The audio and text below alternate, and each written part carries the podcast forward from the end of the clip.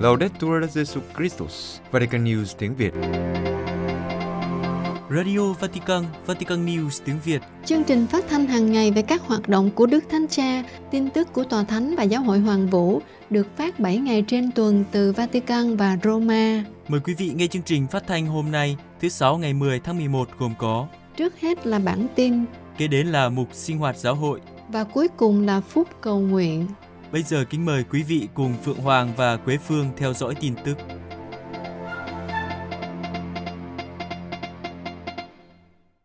Đức Thánh Cha Francisco nói rằng cần loại bỏ tận gốc nạn bạo hành phụ nữ. Vatican trong sứ điệp gửi đến chiến dịch toàn quốc có tên Một làn sóng dài chống bạo hành của nam giới đối với nữ giới. Đức Thánh Cha nói rằng bạo lực đối với phụ nữ là một loại cỏ độc hại, gây đau khổ cho xã hội chúng ta và cần phải loại bỏ tận gốc. Ngài khẳng định rằng mức độ nhân văn của chúng ta được bộc lộ qua cách chúng ta đối xử với phụ nữ trong mọi khía cạnh. Sáng kiến trên được tổ chức bởi Radio Unorai và CACMI, một mạng lưới hỗ trợ chống bạo hành phụ nữ. Đức Thanh Cha nhận xét rằng, ở quá nhiều nơi, quá nhiều hoàn cảnh, phụ nữ bị đặt vai trò phụ, bị coi là thấp kém, giống như đồ vật. Ngài nói rằng, nếu một người bị hạ xuống thành một đồ vật, thì phẩm giá của họ không còn được nhìn thấy nữa.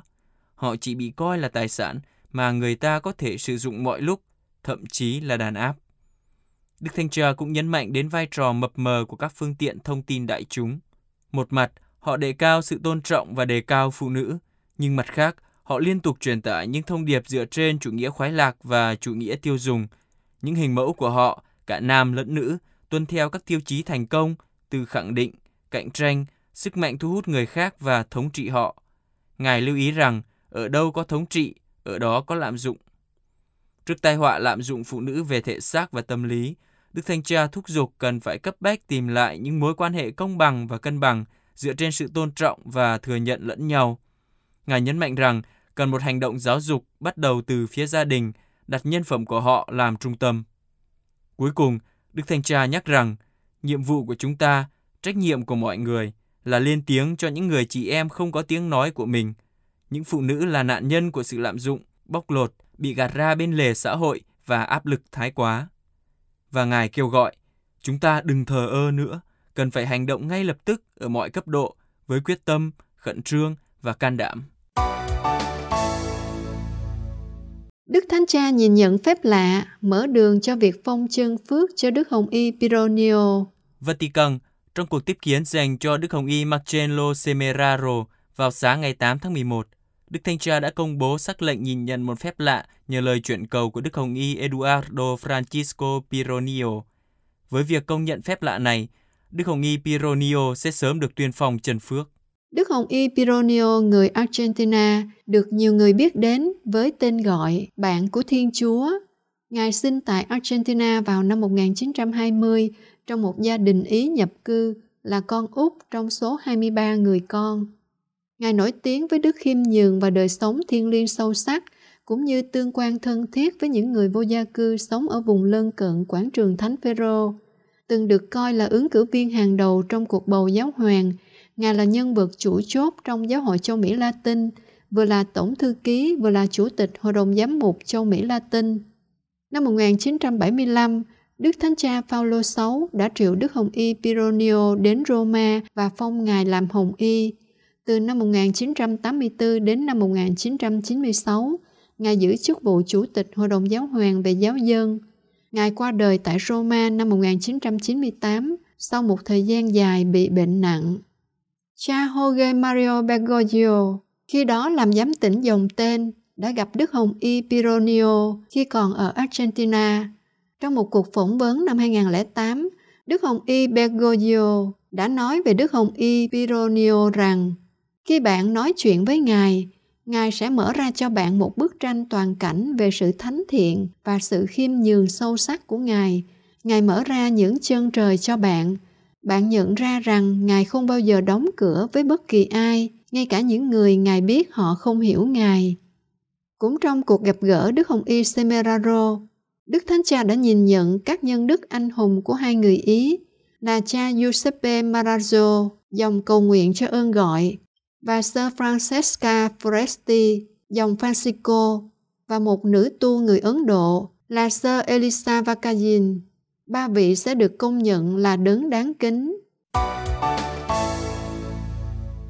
Cử hành Ngày Thế giới Người nghèo lần thứ bảy tại Vatican. Vatican, trong một thông cáo vào ngày 8 tháng 11, Vatican đã đưa ra các thông tin chi tiết trong việc cử hành Ngày Thế giới Người nghèo lần thứ bảy vào Chủ nhật 19 tháng 11. Vào ngày này, Đức Thánh Cha sẽ chủ sự thánh lễ tại đền thờ Thánh Phêrô và dùng bữa trưa với người nghèo tại hội trường Paulo 6. Ngày Thế giới Người nghèo lần thứ bảy có chủ đề Đừng ngoảnh mặt đi với người nghèo, trích sách Tobia, chương 4 câu 7. Ngày này được Đức Thánh Cha đề xuất lần đầu tiên vào năm 2017 với mong muốn thúc giục giáo hội đi ra khỏi bức tường của mình để gặp cái nghèo theo nhiều nghĩa mà nó có thể thể hiện trong thế giới ngày nay. Ngày Thế giới Người nghèo sẽ có sự tham gia trực tiếp hơn của Bộ Bác Ái, cũng là sở từ thiện của Đức Thánh Cha. Cơ quan này sẽ tổ chức bữa trưa cho người nghèo với Đức Thánh Cha tại hội trường Phaolô 6 sau thánh lễ. Bữa trưa sẽ do khách sạn Hilton ở Ý cung cấp. Bên cạnh đó, phòng khám mẹ thương xót, nơi cung cấp dịch vụ chăm sóc sức khỏe miễn phí suốt năm cho những người sống trong hoàn cảnh nghèo đói, đặc biệt nhân ngày Thế giới người nghèo từ ngày 13 đến ngày 18 tháng 11 sẽ mở cửa kéo dài từ 8 giờ sáng đến 5 giờ chiều hàng ngày với khoảng 50 bác sĩ, y tá và tình nguyện viên thay nhau đảm nhận công việc chăm sóc cho những người mong manh yếu đuối nhất. Người nghèo và người có hoàn cảnh khó khăn sẽ được khám xét tổng quát và chuyên khoa, siêu âm, xét nghiệm máu, cấp thuốc, tiêm phòng cúm và xét nghiệm COVID-19. Các loại thuốc và điều trị cần thiết cũng sẽ được cung cấp. Dịch vụ chuyên khoa sẽ bao gồm các dịch vụ về tim mạch, chỉnh hình, nhãn khoa, nha khoa, tai mũi họng, thấp khớp, phẫu thuật tổng quát, thận, thính học, tâm thần học, phẫu thuật mạch máu, tiêu hóa, phụ khoa và chân tay. Trong khi đó, với sự hỗ trợ của Uniponsai, Bộ loan báo tin mừng cho các dân tộc sẽ tiếp tục hỗ trợ các hình thức khác giúp cho các gia đình kém may mắn hơn, ví dụ như việc thanh toán các hóa đơn. Trong sứ điệp cho Ngày Thế giới Người nghèo, Đức Thanh Cha đã nhấn mạnh, mỗi ngày chúng ta dấn thân chào đón người nghèo, nhưng điều đó vẫn chưa đủ.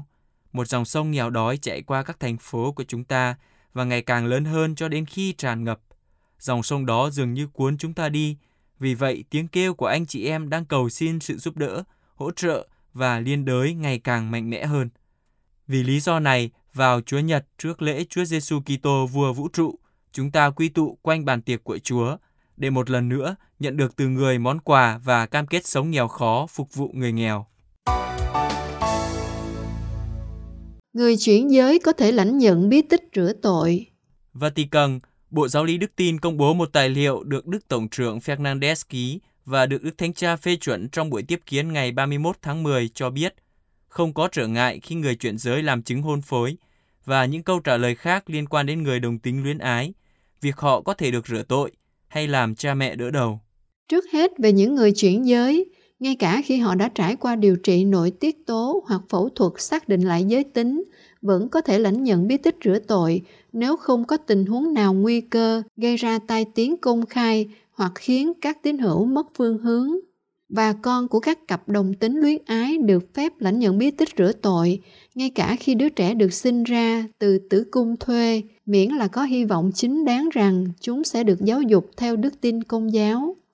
Đức cha Jose Negri, giám mục của Santo Amaro ở Brazil, vào tháng 7 năm ngoái đã yêu cầu làm rõ về khả năng lãnh nhận các bí tích rửa tội và hôn phối của những người chuyển giới và đồng tính luyến ái các câu trả lời về bản chất đề xuất lại những nội dung nền tảng những gì đã được bộ xác nhận trong quá khứ về chủ đề này. Về bí tích rửa tội của người chuyển giới, câu trả lời là được, miễn là nó không gây ra tai tiếng dù là người lớn, trẻ em hay thanh thiếu niên nếu có sự chuẩn bị tốt và sẵn sàng. Trước những nghi ngờ về hoàn cảnh luân lý khách quan của một người hoặc về những khuynh hướng chủ quan của họ đối với ân sủng, và do đó cả khi không tỏ ra đầy đủ ý định chỉnh sửa bản thân, Bộ đã đưa ra một số nhận xét.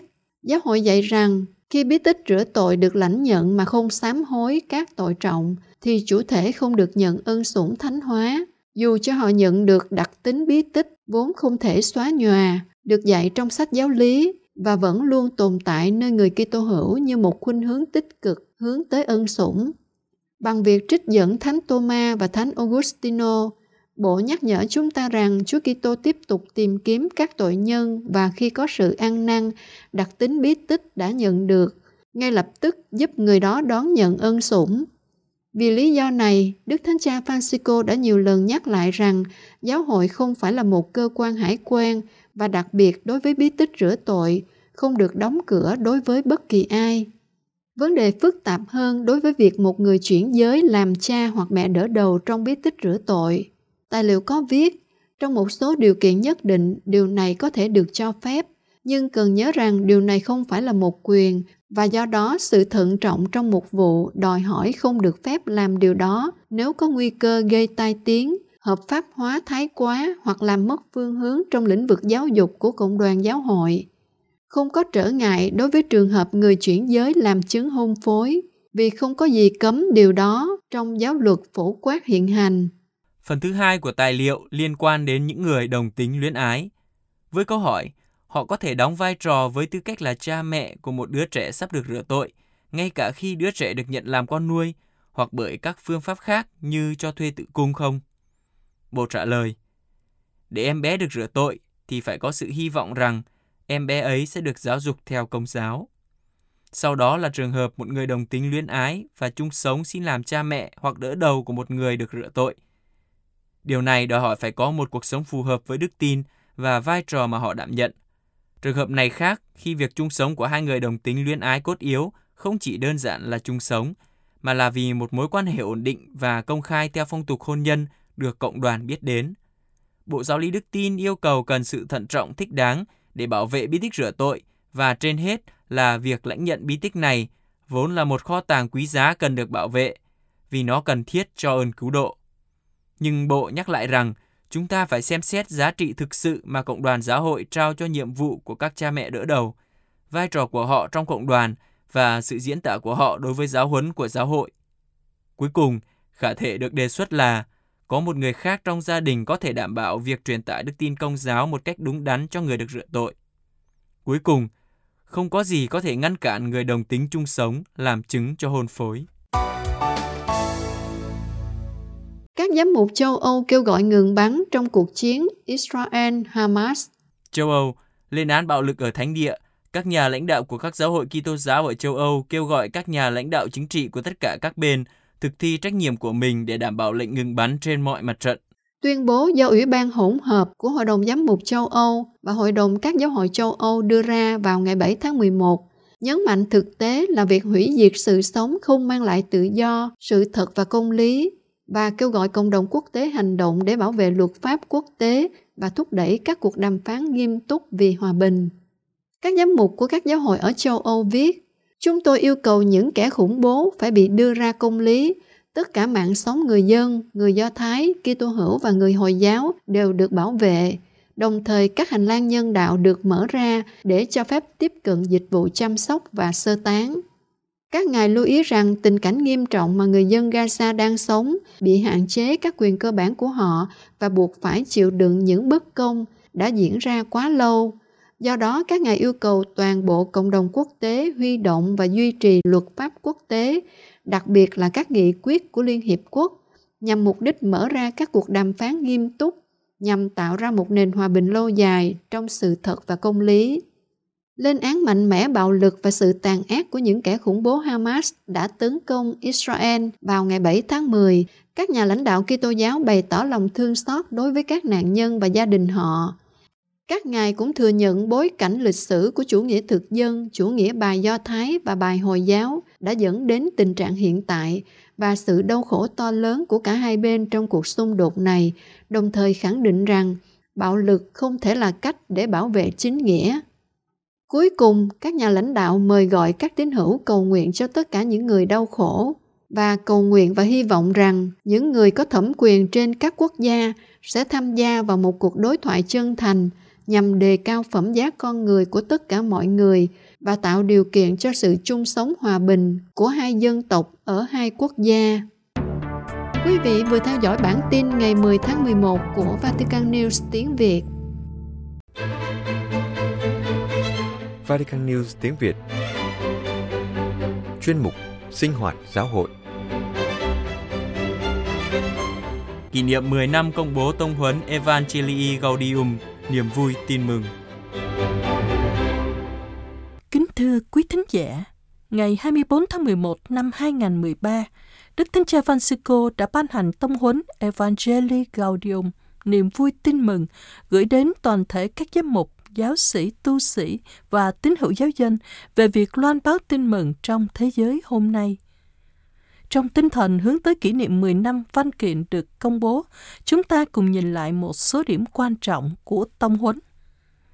Sau khi bắt gặp cái nhìn của Chúa Giêsu, các môn đệ đầu tiên ngay lập tức kể lại cho những người các ông gặp gỡ, chúng tôi đã gặp đấng Messiah.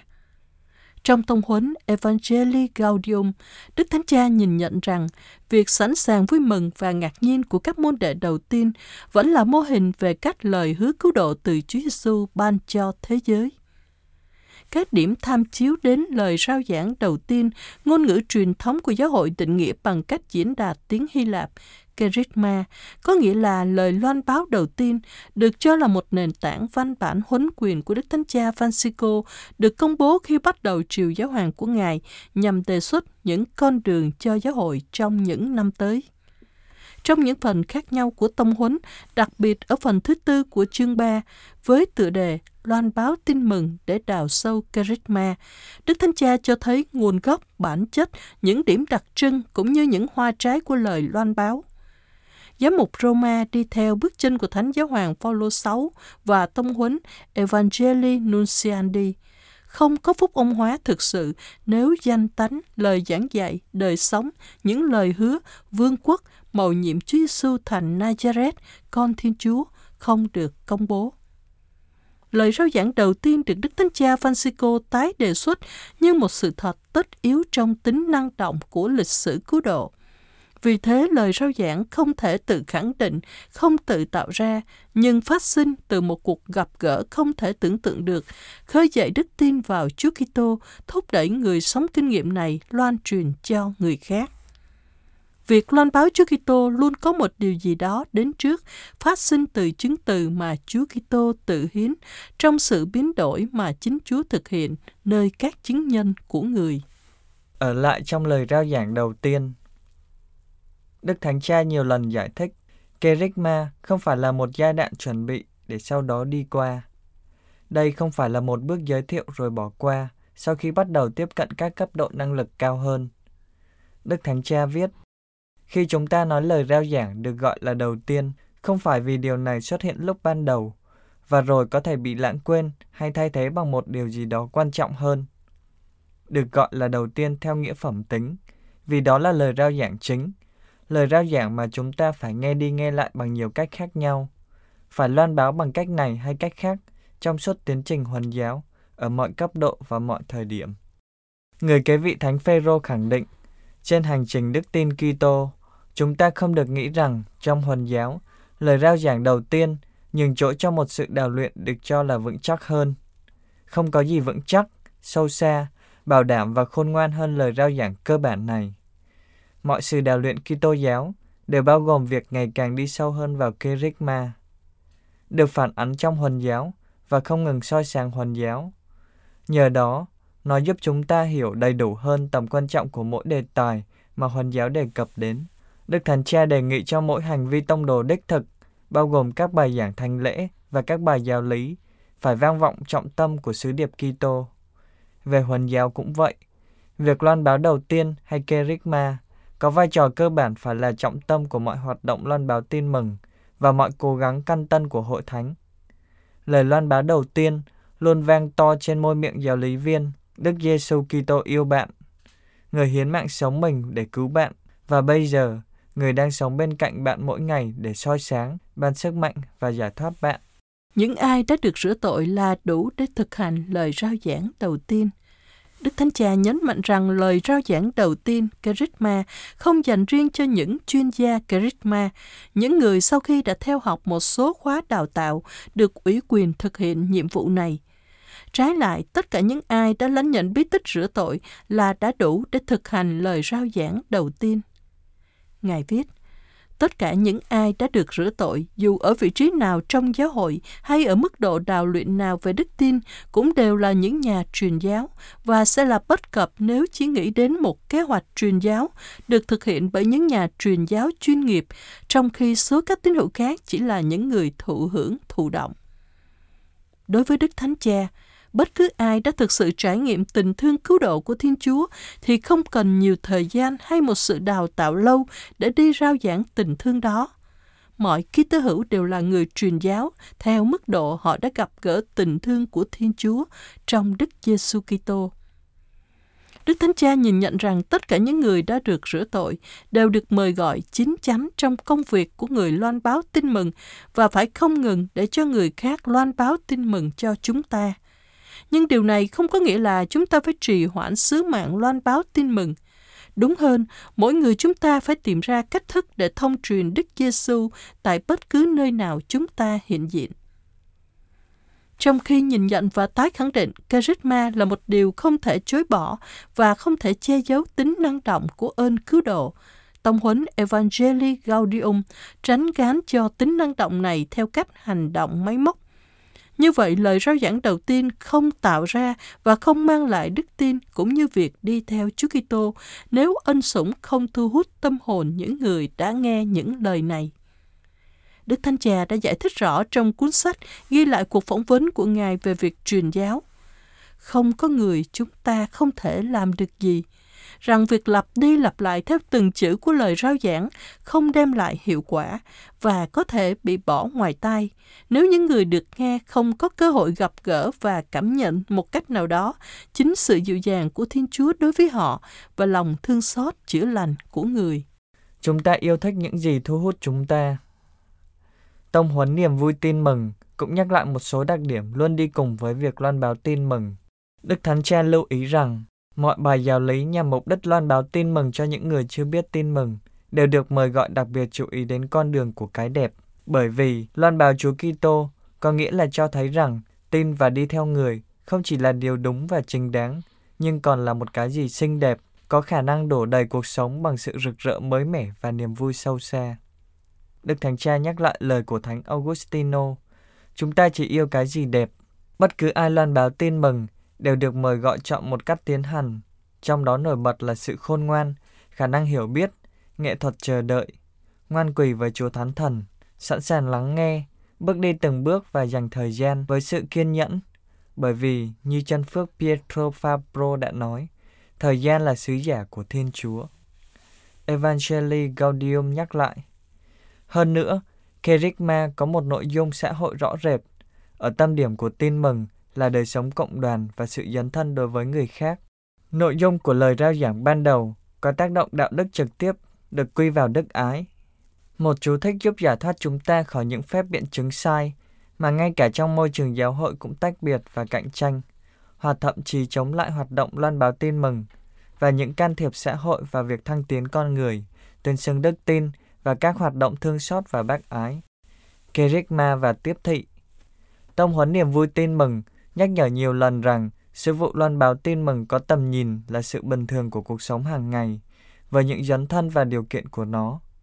Đó là việc đem tin mừng đến với những con người chúng ta gặp gỡ, dù họ là những người lân cận hay hoàn toàn xa lạ với chúng ta.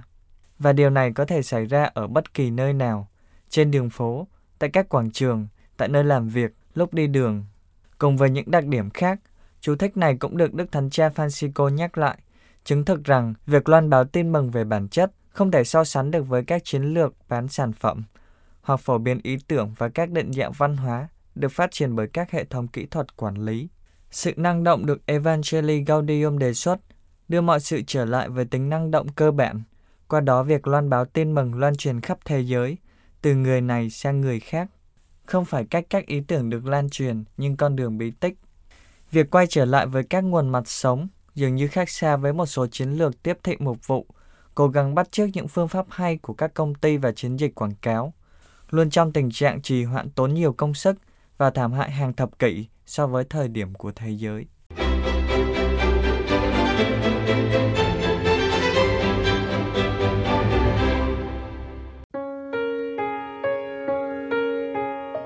Vatican News tiếng Việt chuyên mục Phút Cầu Nguyện.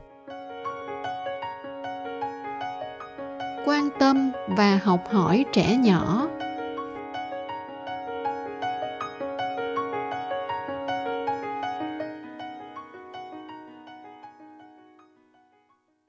Trong cuộc gặp gỡ giữa Đức Thánh Cha và các trẻ em ở khắp nơi trên thế giới vào ngày 6 tháng 11 năm 2023 vừa qua, đã để lại một tiếng vang lớn cho thế giới hôm nay.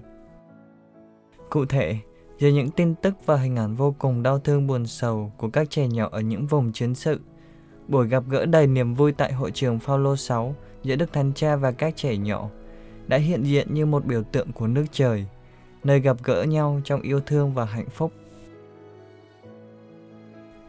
Hình ảnh cuộc gặp gỡ đầy dễ thương này dễ dàng khiến chúng ta liên tưởng đến hình ảnh của vị chủ chiên hiền lành và đàn chiên dễ thương mà Chúa Giêsu đã kể cho các môn đệ và dân chúng để ám chỉ mối tương quan giữa Ngài và chúng ta. Những câu hỏi của trẻ nhỏ với Đức Thánh Cha thực sự khiến cả thế giới phải chất vấn về chính mình. Tại sao người ta lại giết đi những trẻ nhỏ vô tội? Tại sao người lớn không chịu nghe lời chúng con? Tại sao không có ai đứng ra bảo vệ những trẻ nhỏ? Và một lần nữa, thông điệp Đức Giêsu truyền đạt cho chúng ta lại vang lên. Cứ để trẻ nhỏ đến với Thầy. Trong những nơi chiến tranh đang diễn ra, liệu có phải họ đang cố tình giết trẻ nhỏ để đưa chúng đến với Chúa ngang qua sự chết? Chắc chắn sự tàn bạo ấy đang đi ngược lại với tin mừng yêu thương của Chúa. Người lớn chúng ta có trách nhiệm yêu thương và tạo điều kiện thuận lợi nhất để trẻ nhỏ có thể lớn lên trong sự thiện, trong niềm vui và thăng tiến toàn diện. Tiếng nói của Đức Thánh Cha và các trẻ nhỏ vang lên. Trẻ nhỏ thật quý giá, trẻ nhỏ là dấu chỉ của hòa bình. Ai có mặt trên đời cũng phải bước qua giai đoạn trẻ thơ ấy. Trẻ thơ thật nhỏ bé và đơn sơ. Trẻ nhỏ xứng đáng được yêu thương và trân trọng, đáng được sống vui tươi và nâng niu. Thế nhưng, những cuộc chiến đang phá hủy sự sống và tương lai của các em, đang cướp đi sự vui tươi và bình an của các em. Hơn nữa, nhiều trẻ nhỏ trong các gia đình hôm nay cũng chưa được trân trọng đúng mức. Sự thờ ơ và sự chia ly của những bậc cha mẹ, những gương mù gương xấu và những tác động gây thương tổn đến tâm hồn đơn sơ của các em. Chắc chắn vẫn đang có những ba mẹ, những tổ chức và những con người đang hết lòng yêu thương và quan tâm các em nhưng thực trạng đáng buồn khi tỷ lệ gây tổn thương và thiếu trân trọng trẻ nhỏ đang rất lớn. Chúng ta đang ngăn cản trẻ nhỏ đến với những điều tốt lành. Một lần nữa, hình ảnh dễ thương và đầy ắp tiếng cười giữa Đức Thánh Cha và trẻ nhỏ đang nêu bật lên sự quý giá của trẻ nhỏ. Các em đáng được sống bình an và vui tươi. Niềm vui của các em đang lan tỏa cách mạnh mẽ đến gia đình, học đường, giáo hội và toàn thế giới thiếu vắng tiếng nói cười và sự đơn sơ của các em, thế giới này thật cằn cỗi và không có tương lai. Quả thật sự trong trắng và sự kết nối giữa các em vẫn luôn là một gương sáng về tinh thần hiệp hành cho toàn thế giới hôm nay.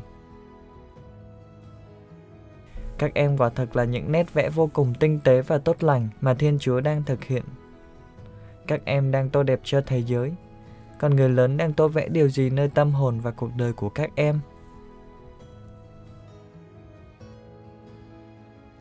Xung quanh chúng ta, chắc hẳn không thiếu vắng những trẻ nhỏ dễ thương và cả những trẻ nhỏ đáng thương.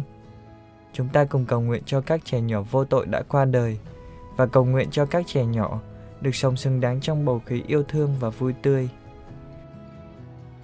Hãy quan sát học hỏi và trân quý những trẻ nhỏ, vốn là những món quà mà Thiên Chúa ban cho chúng ta. Cứ để trẻ nhỏ đến với Thầy, đừng ngăn cầm chúng vì nước Thiên Chúa là của những ai giống như chúng.